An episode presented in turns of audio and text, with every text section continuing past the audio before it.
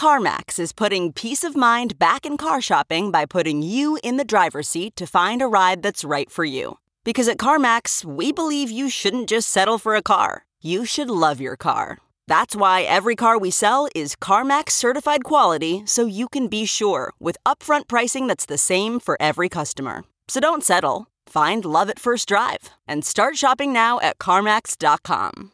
CarMax, the way car buying should be.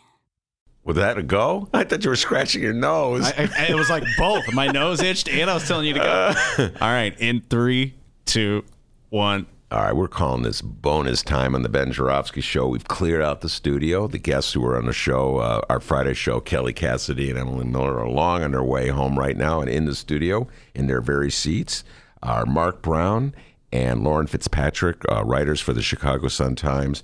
And they were two of the four uh, Sun Times writers who did an excellent job profiling the two mayoral candidates, um, Lori Lightfoot and um, Toni Preckwinkle. I've been talking all and all and all for days, Mark Brown and, and uh, Lauren Fitzpatrick, about the uh, the politics of this race, about the policies of these candidates, about what their platforms are, how they duck and dodge issues, how they're trying to avoid controversial topics. Mark Brown, you know, they're ducking and dodging on how much they're going to raise taxes and what their rates are going to be and whether they're going to keep this police chief or that school board chief, et cetera, et cetera. What you guys did uh, for the Chicago Sun Times, and it's online right now and you can read it in your newspaper if you're an old school person like myself. You get the daily newspaper on Sunday. What you did, Mark Brown, uh, was to take a deep dive into the people themselves, profiles of the two candidates. Before we get started in uh, talking about the um, you know the, some of the, the, things about the that you learned from doing your story, Mark. Why don't you talk about the prospect, uh, or excuse me, the process of putting the story together? Well, you know, uh, as you know, Toni Preckwinkle's a person that's uh, been in the uh, public sphere uh, as an elected official for 27 years. You know, we tend to think, oh, we know all there is about these people, but as as as they go higher, reach for a higher office, uh, you you look a little closer, right? Uh, until like somebody runs for president, right? And and, and you, uh, you you know you're checking their underwear size. so uh, so we decided to, you know, to, to you know review, and we, uh, you know, obviously we interviewed Toni Preckwinkle. In my case, uh, we had a short interview, but uh, we uh, we we dug through. Uh, uh, uh, other interviews that have been done, including a, a, quite a good one by you and Mick Dumke and the History Makers Project, which has some amazing oral histories available from political leaders across the country and including here in Chicago. And obviously interviewed a lot of her friends and uh, enemies and people who've worked for who uh, might fall in neither category. And uh, and we added a hit the total button and Trish tried to tell people a little something new that maybe they don't know about these candidates. Now, Mark, I've interviewed Toni Preckwinkle many times over the years, and I've always, and this is me speaking for myself here, uh, it's a lot of times it's difficult to get her to answer a question, no matter how pointed the question is, no matter how directly you ask her, uh, how specific you are. I think I saw a little bit of that last night with Phil Ponce in the debate. Uh, did you discover when you were talking about her background with her personal things that she was willing more, uh, a little more willing to open up? Oh no, oh no, no. I, I think she's she's less willing to open up. Yeah. Uh, you know, I mean, one of the one of the tricky things I ask her about is, uh, you know, she she she got a divorce here after 44 years of marriage uh, f- five years ago now, right? And I, I got to believe that's a pretty big event in her life, considering the fact that her husband uh, moved to Philippines and has a whole nother family. Uh, you know, that's I would like to know about that, but uh, she cut the line, and I understand that. That's you know, she's she is a private person, and and uh, I don't think she she likes uh, to pull back the curtain much. All right, uh, Lauren Fitzpatrick, you were a part of the team uh, with Neil Steinberg, correct? Yes. Uh, that profiled uh, Lori Lightfoot. What was it like uh, getting Lori Lightfoot to talk about her past? Um, it wasn't that hard. Uh, we had an hour. We were really lucky to have an hour. It's the second time I've interviewed her, and that was an hour too. So, um, Lori Lightfoot, if you're listening, we, we appreciate this access and hope it won't go away anytime soon. Lauren, speaking on behalf of reporters throughout the city of Chicago right now. Um, I'd like to think we were pretty well prepared. I mean, doing a profile, you know, pulling together a life of someone, especially someone like Lori Lightfoot, who's sort of been in the public eye for the last however many years, but hasn't been quote unquote scrutined for real because she hadn't sought elected office before. I mean, it's it's just really fun. It's really fun. So we went through her speeches. We pulled some clips off of YouTube. Um, Neil went on theclassmates.com and found her high school yearbooks, which were full of all you know all the things she had done as a young woman. Um, you know, her student council presidency three years in a row. Um, the fact that she played um, on the basketball team as a point guard, she was on that for you know most of high school too, and in the band, and um, and and as she said in her interview, she was like, you know, back in high school, I was kind of like Miss Everything, which was a great moment to bring up the fact that the one thing she wasn't was um, she was not Miss Massillonian, which was um, the pageant that her high school had. Macedonian, Ohio. For, in, from Massillon, Ohio. Yeah, Yeah. that's where she's from, about an hour um, south of Cleveland in Ohio. And um, I think of Lori Lightfoot in person. I had thought of her as just a very measured, kind of tough, no nonsense, all business prosecutor. And when we pointed out that she hadn't won this pageant, man, it it rankled her. Yeah. It was the first show of emotion I had seen from her. Um, that it really stung all these years later. Now, Lauren, did you interview her face to face? Were you in the same room with her? When We you were, Were, yes. were you at her uh, an office, at her house? Where was the interview taking place? Um, We went to her campaign headquarters and they had us in a very tiny little room, which happened to be extraordinarily hot. Um, she kept us waiting about half an hour. But then, you know what? Once she came in the room, I mean, she answered all the questions. There were no problems. Um, and there were a few like sensitive things we wanted to bring up. I mean, she's mentioned a few times in public that she has this brother who has been through the criminal justice system. He spent most of his adult life in prison.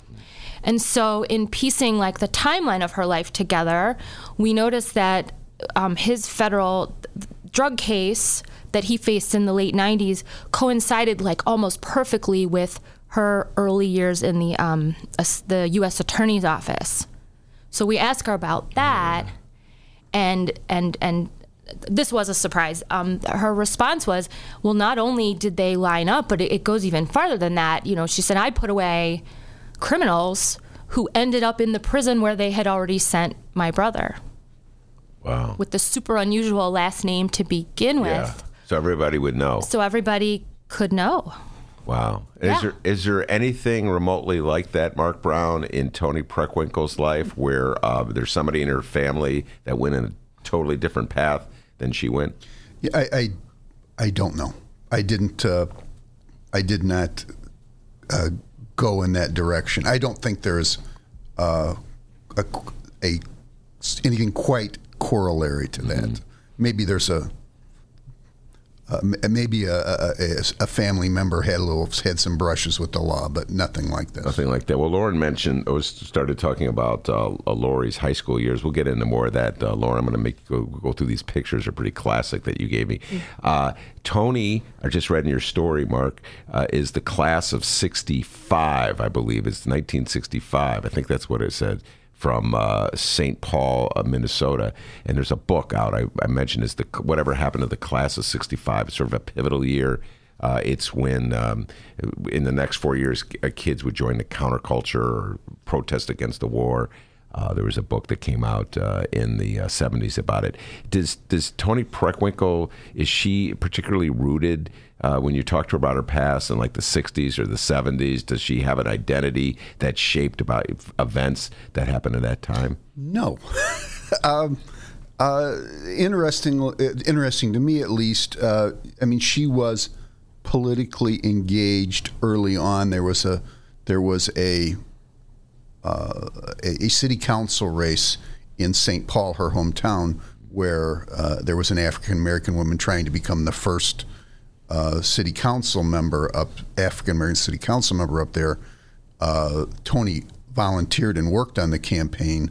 The candidate lost, uh, and then, but when she hit U- University of Chicago, she again got involved in politics, but it was it was mostly along the traditional lines. She uh, worked for Humphrey, Hubert Humphrey. and I guess Paul Simon ran for lieutenant governor that year. She says she worked, uh, she volunteered for, that's 68. Now, that's the same year as the convention. Uh, uh, the history makers uh, asked her uh, if she'd gone downtown to participate in the protest, and she said, well, out of loyalty to Humphrey, uh, her home state United States senator and the presidential candidate, and uh, not wanting to get her head beat in, she did not. So, uh, and I I, I, found no other trace of her, you know, participating in that sort of a protest. Did she ha- make any kind of comments or about uh, old man Daley, Mayor Richard uh, J. Daley, who would have been the mayor of the city of Chicago for our younger listeners? That's the daddy of the the, the mayor who was mayor in the 90s and the O's. Uh, did she make any mention about the impact that Daley had on her? Uh, any, at all? she she she did not. Now, uh, I mean, I what uh, what I found incredibly interesting along those lines is that she did her master's thesis as a graduate student at the University of Chicago about Congressman William Dawson, who, of course, was the uh, the essential element of Richard J. Daley's machine, in that he's the guy that provided uh, the black votes.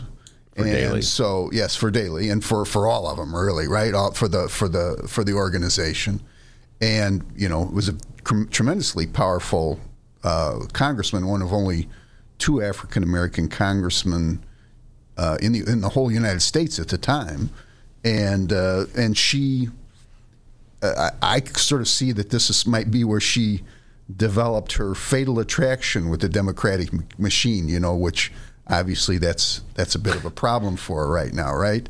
And uh, in the process of doing this project, one of the most helpful people she went to see was a guy named John Stroger, who, as we know, was building his own little machine at the time. And Stroger, as if I'm sure you remember, was he was a very nice man, Yeah, right? I mean, he may have we may have all had his had our opinions about his politics, and uh, but uh, he was just a very nice man, and he gave her an hour of his time. You know, she just some kid coming in off the street, uh, and uh, he gave her a list of everybody else she should go talk to, and he and he said, well.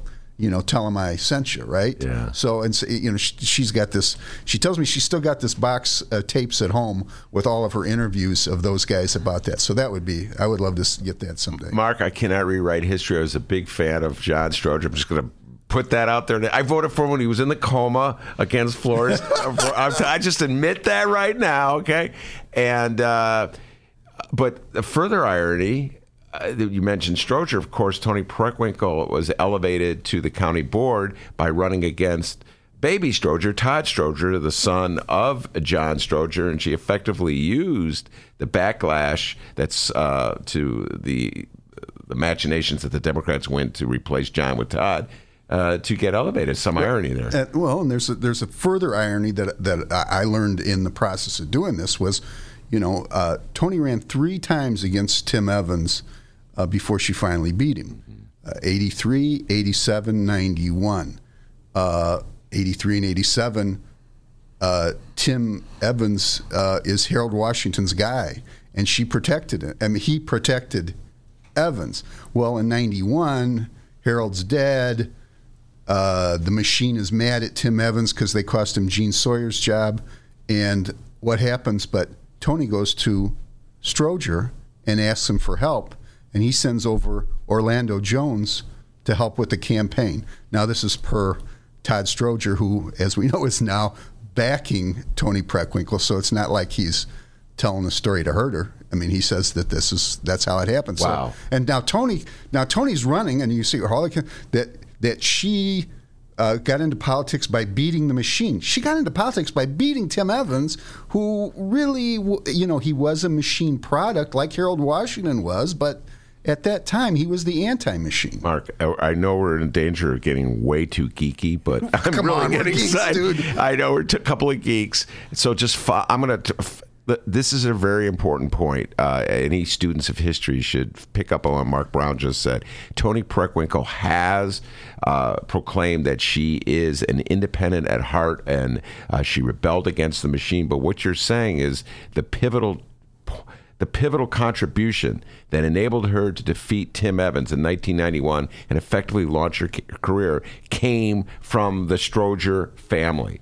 Well, it, it certainly, I, I, I can't go back in time to know if it was pivotal or not, but uh, it, it had to be a big help. And, you know, it was reaching out to the machine. Um, I think if you look at Toni's career, it, she is an independent. She does come out of Hyde Park independent politics, but it, at, at moments she will make her alliances. You know, this is how she gets over the top. She cuts the deal when she has to. All right, we're going to go back to Lauren Fitzpatrick, who did the Lori Lightfoot uh, profile. Now, going back, let's start going back to high school for Lori Lightfoot. Again, uh, Mark was just saying that uh, Toni uh, Toni Preckwinkle moved to Chicago to go to college, and that's how she got her start uh, in Chicago. Lori Lightfoot is also uh, from outside of Chicago. She's from Ohio. What kind of kid was Lori Lightfoot uh, back uh, in high school? Um, you know, based on her yearbook and um, a really lengthy conversation with her mom, um, she was super involved. Uh, really bright, um, very driven, worked hard, played the trumpet, you know, edited the yearbook. She was she was kind of a joiner. Um, you know, her, her index in the yearbook is like a couple lines long because of all the different things she was involved. Oh, the the Latin club, um, the basketball Latin team. club. Of course, she was in the Latin club some some wonderful people, Ben, have been in the Latin club. Uh, Were you in the Latin Club? I was club? totally in the Latin club. Okay, I didn't oh, yeah. mean the Latin. Oh yeah. Hey man, I was in the White Sox fan club. Okay, so I got nothing in the Latin club. Uh, I, I, I love all Latin club members out there. Right, I'm not making fun of the Latin club. Uh, I did not know she played the trumpet. Was she in the marching band? So the town that she comes out of, Massillon, Ohio, and you're, you guys are gonna have to help me with the football. But apparently, football there is a super big deal to everybody who's there. Ohio fo- high school football is big time, Lauren. So then also they have a super awesome marching band um, that plays at the football games, and then it, it added in like a swing element before Lori Lightfoot's time, but it kept it. Um, so yeah, so she played trumpet in the marching band. All right, Lauren Fitzpatrick, a huge football fan. We're going to have a little Bears talk before this show is over. Uh, there's a picture which I just think are so classic. Uh, Lauren was so kind to bring some photos. I'm going to show them to all our listeners. um, this one here, uh, a young uh, Lori Lightfoot playing basketball. Looks like she just followed this girl to steal the ball.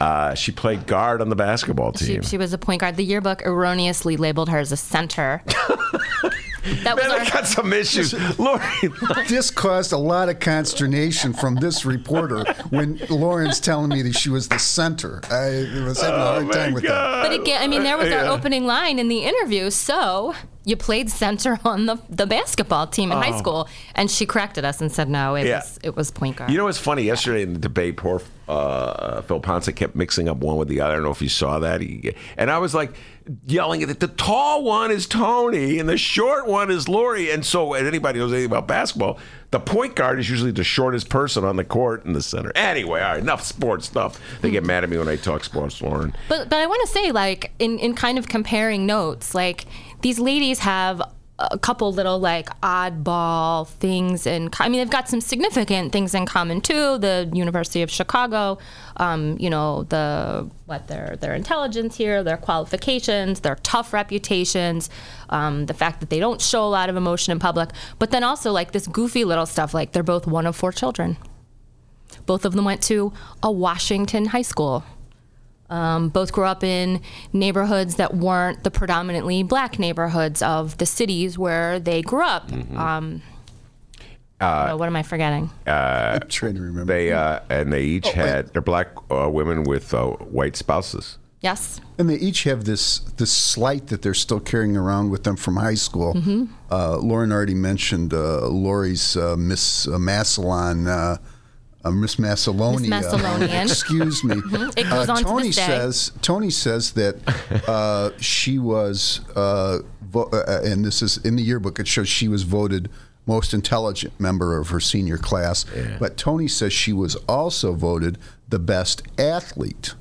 Uh, and that they didn't give her the best athlete award because the advisor thought it was unfair to give two honors to one student. And you can tell when Toni brings it up that it's Still it's like- it, it's like she thinks somebody was playing you know mm-hmm. games with her. Well, it isn't fair. I don't. I. I mean, if you're the best, you're the best, right, Lauren? You are. You know. And as Lori said, I mean, she to this day insists, and as does her mother, that she should have won that Miss Massillonian, which included questions such as, yeah. "What would you do to get that new boy at school to ask you out?" Oh yeah, Oh. So how's she going to answer that question? I she did not remember. I, I we asked. But, all right. We asked. Ben, I, But since I didn't, well, sorry. Oh I- no! I mean, she specifically said she did not win that pageant because she was black. She had the points and the qualifications to do it, but the idea of the town bestowing this honor that had been a thing since 1940 when Bing Crosby cl- uh, crowned the first one, going to a black girl just would have been too scandalous. Wait, before we go to Mark, Bing Crosby, Der Bingle was is he from this town in I, Ohio? I, I, I'm sorry, I did not look up that fact for this purpose today, but he crowned the first Miss Macedonia back in 1940. Did you know that Bing Crosby's nickname was Der Bingle? Little things you learn from me. What were you going to say, Mark? Well, I, I just felt that since I, I didn't uh, call you ahead, before I wrote this story, that I should at least publicly acknowledge that the best quote in this story probably is uh, something that I stole from you and Mick Dumke's uh, uh, talk show, uh, where uh, Toni said that I became a history teacher because I wanted to understand why white people hated us so much. Yeah. and I, I you know I found that quote a little I found that quote after I'd had my half hour with Toni. So I wasn't going to get a chance to explain what whether she whether that helped uh, what she learned from that uh, and unfortunately you didn't follow up either dude so, Uh, no, it's all Mick's fault. I tried to, but he cut me off. I just made that up. I have no idea. I will say this, Mark. Uh, that was we do this show at a hideout, a bar. Uh, Lauren has been our guest at least twice, uh, at a bar on the um, near on north side. And the first, she's Toni's been our guest twice there. The first time, I forget the date. That's probably the one that you saw. Was when we talked to we talked more about uh, her past, her background, how she got to this position in uh, Chicago politics that she had. This is before she was running for office, and she was uh, more expansive. Uh, the second time was right after she announced she was running for mayor. It was October, I believe, of 2018, and she was basically all talking points. It was talking point Toni, and uh, something I'm sure you're very well aware of. She becomes gets elected mayor, Lauren Fitzpatrick. You are going to meet talking point Toni, and. Um, so yeah, I uh, I think that Toni uh, Preckwinkle has a fascinating life and a fascinating background, Mark, but she doesn't always share it with people. That's a good, I guess, that's that's what I'm that's probably to say. probably true Uh, and I probably should have followed up, but again, it was probably Mick's fault. Um, uh, Lauren, you talked, you said uh, that you had a lot of nice chats doing the story, a lot of interviews uh, with Lori Lightfoot's mother. Talk about that. Yeah, um, it was one long phone call and then um, a follow up because she thought of something else that she wanted us to be aware of. Um, her mother's name is Anne. She still lives in Massillon, Ohio. Um, she's 90 years old. She says she comes back and forth. You know, she comes back and forth um, to see her daughter and gets visits and all that. Um, I, I don't know. It was just a really. It was one of those conversations that like makes you happy to do this work. Um, we talked about just what her family was like and how she and her husband had gotten to Ohio from um, the South. They came up as part of the Great Migration and what life was like in the home. Um, she explained how the, you know she has four children, but it was sort of two sets of twos, the older two and then the younger two. Um, what her daughter was like as a little girl, um, just very thoughtful.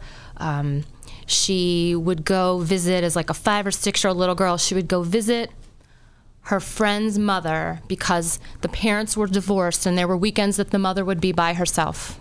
And that bothered little Lori Lightfoot, who would then tootle down and, you know, go visit this mom in the apartment.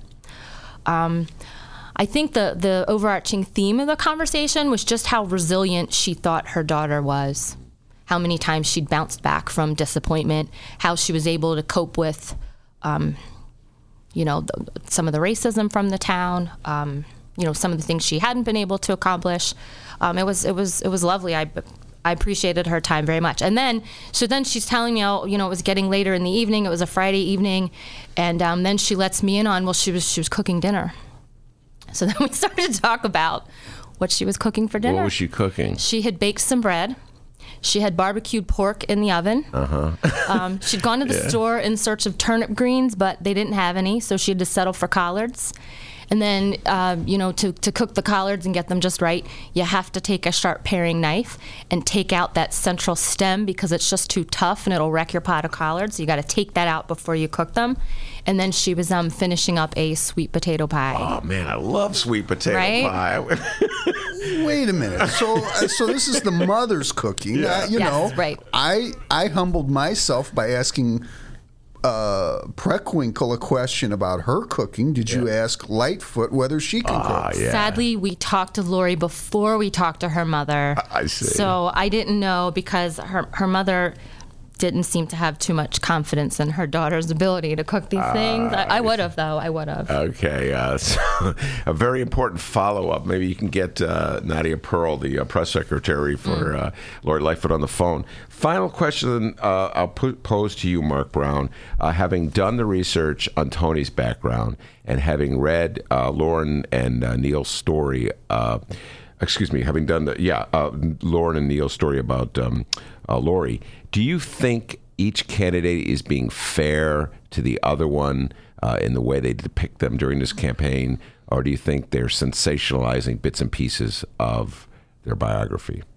Well, they're absolutely sensationalizing bits and pieces of their biography, which is totally fair because it's politics and it's it's all fair. I, I really have been struck though this in the process of this and in in uh, in thinking about this that you know we we really do have two very highly qualified candidates for mayor, and it's a it's a shame that you know that the business of that they're in requires them to savage each other. And and it's not it's not just a game they're playing uh, you know. I mean I, I i'm quite i mean they there there is a lot more in similarities about these two than we've even talked about here and i think that but i think it it results they are just they are just oil and water they're just uh, uh, I, I believe that you know right after uh, Toni announced, you know, uh, she uh, invited Lori to come over for a meeting to talk turkey, right? And uh, uh, it didn't go well. And you know, within five or ten minutes, Lori's out of there. And I mean, you know, this is this is real enmity between the two of them. I, you know, and it's, again, it's a shame because we got a couple pretty good choices here. Absolutely. I, I, that's how I view it, Lauren. Uh, and in your story, you talk about, uh, uh, and they also in the debate, you, uh, uh, Lori, Toni asked Lori for a donation, uh, a political donation. So this enmity is has been bred throughout this campaign. It's not something that existed maybe even a year ago. I mean, in 2016, what, so w- one of the questions I wanted to answer to was like, tell me the story of the moment or the thing, Lori Lightfoot, that made you decide like you were going to go after Rahm Emanuel's job. Like, not you just you care about the city or you think we can do better, but like what what was the thing that actually pushed you? And she she told a little bit of a. a rambling story like there wasn't an exact moment but the way that she told it was she decided Rahm had to go and first thought she needed to find somebody else to do it. And one of the people she wanted to talk to about that, she said, was Toni Preckwinkle. And then in 2016, you know, Preckwinkle called her up and said, "Hey, can can you give some money to my Cook County um, campaign fund?" And Lori said, "Sure," and cut her the check for the thousand bucks. So 2016. 2016, I Yeah. Wait, so time out. Just to make sure I understand this correctly, uh, when Lori came to the conclusion that somebody had to run against Rahm, uh, that was this go around, Yes, correct? Okay, yes. all right. And then she went, and of course, Ron, Toni was not willing to run uh, while Rahm was still in the race. Uh, and that leaves me uh, for this question to you, Mark Brown, uh, following up on uh, what Lauren said. Uh, did you get any indi- indication from your research why Toni did not run in 2014? She was ahead in the polls. She was uh, this when Rahm was about to run for uh, second term. So many people were begging her, myself included, to run. Uh, and she never she didn't run. I've asked her that question many times. I've never gotten a satisfactory answer. I was just wondering if you got a uh, some sort of theory on this. Well, first of all, you know, let's let's look at what what Toni's for the record explanation is, which is she had more she needed to do. She, she had unfinished business at the county, which is we can see there's some truth there, right? They're, I mean, they they that's a big job, and she had things to uh, she still needed to accomplish there. Uh, it also, you know, this came at a time right after the uh, her divorce. And as I've sort of implied, there could be extra issues involved there that would be uh, unpleasant to deal with. And she was having, I think, you know, there's we ha- we've had a story here recently. There's some family issues. Let's just mm-hmm. put it mm-hmm. that way. There were family issues. Uh, I, I'm led to believe that you know there were discussions, and she did not want to have to tangle with Rahm under those circumstances. Mm-hmm.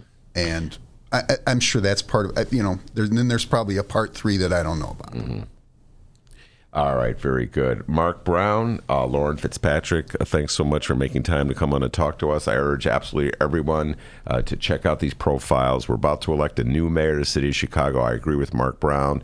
Uh, I'm that it's a good thing for the city of Chicago. Either candidate wins. I think it's this is me speaking, not Lauren and not Brown, uh, Mark Brown. This is me speaking. I think it'll be a step up from where we've been for the last twenty odd years, and I think I've learned a lot more about each candidate from your profile. So thanks for coming on the show, and thanks for doing a great job with those stories. You can get it at the Chicago Sun Times website, or you could be old school like I am and pick up the newspaper on Sunday and read it with your cup of coffee on Sunday. Take care, everybody.